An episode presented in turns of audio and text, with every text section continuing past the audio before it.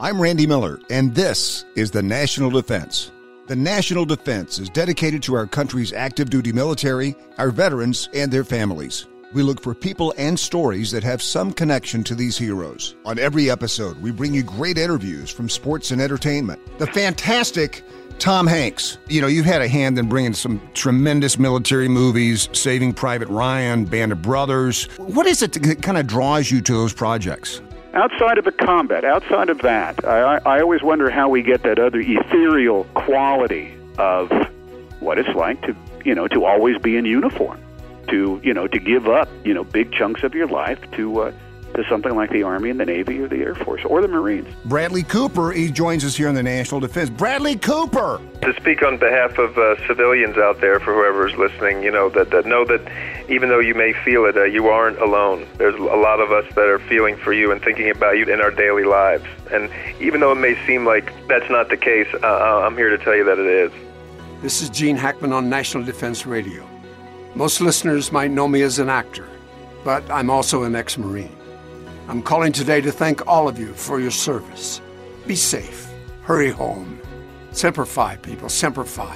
Starting tackle for your Pittsburgh Steelers, Al Villanueva, a captain in the Army and also graduate of West Point, right? Yes. The military, it's training camp, but the military, it's maybe deployment. What you're end up finding is that maybe you don't feel very comfortable around somebody who's not from where you're from. But then after a couple of challenges together, you start realizing just you know how, how similar you are in, in every aspect and, and, how much you like each other. Start celebrating that diversity uh, right. that we have in this country, and so it's it's a very it's a beautiful thing that you get to get challenged. Uh, physically with, with people from other parts of the country like you do in the military you doing football. Demi Moore joins us here on the National Defense. GI Jane was so extremely physical. They put me through like a three week modified field training that really just kicked my ass. And the very first thing they had us do at five o'clock in the morning is run a full out mile. And I was in combat boots that were too big because I couldn't find any small enough to fit me. And, you know, ran that first mile full out, took a nice right turn, puked, kept going. Academy Award winner Matthew McConaughey. This is, an, this is an honor. You know, you and I are talking, but to be heard by everybody and just say to everybody, hey, you know, very simple. It's been said a thousand times. Let's say it again with a capital T. Thank you. We feature world leaders. In our new series, The Upcoming Artists of America, got a guy that you might know, 43rd President of the United States, President George W. Bush. Mr. President, how are you? Hey, Randy, I'm doing great today. And you? Uh, great. Thank you so much for the time. I am honored to be known as an upcoming artist.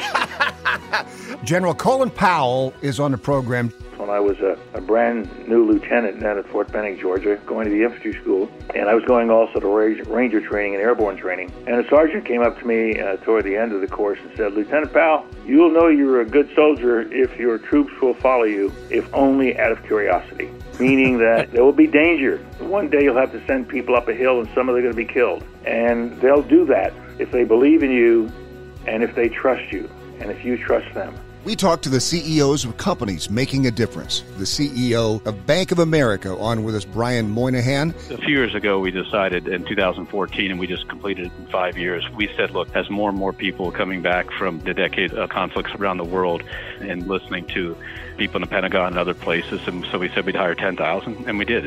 And basically, earlier this year, we announced we completed that task, and we're going to continue to hire, and we continue to work hard on it. But we wanted to double down on our efforts and push ourselves to even do more than we've done in the past. And we feature the men and women who continue their mission even after their military service is over. A Marine Corps veteran known for hiking across America to help his fellow veterans has his sights set on breaking the world record for the most push ups in a 12 hour period to pay tribute to America's Purple Heart heroes. 19,000 plus push ups on Veterans Day. When you say it out loud, though, 19,000, to make second, second guess the world. I mean, seriously, you're doing about 26 push ups every single minute. You got it. I actually, I, I like do it at about 27 because I'd like to blow it out at about 20,000. But, but yeah, you're, you're, you're spot on. It's our honor to shine the spotlight on the less than 1% of the population who protect us and the people who support them on every episode of the National Defense. Listen to the National Defense on the iHeartRadio app, Apple Podcasts, or wherever you get your podcasts.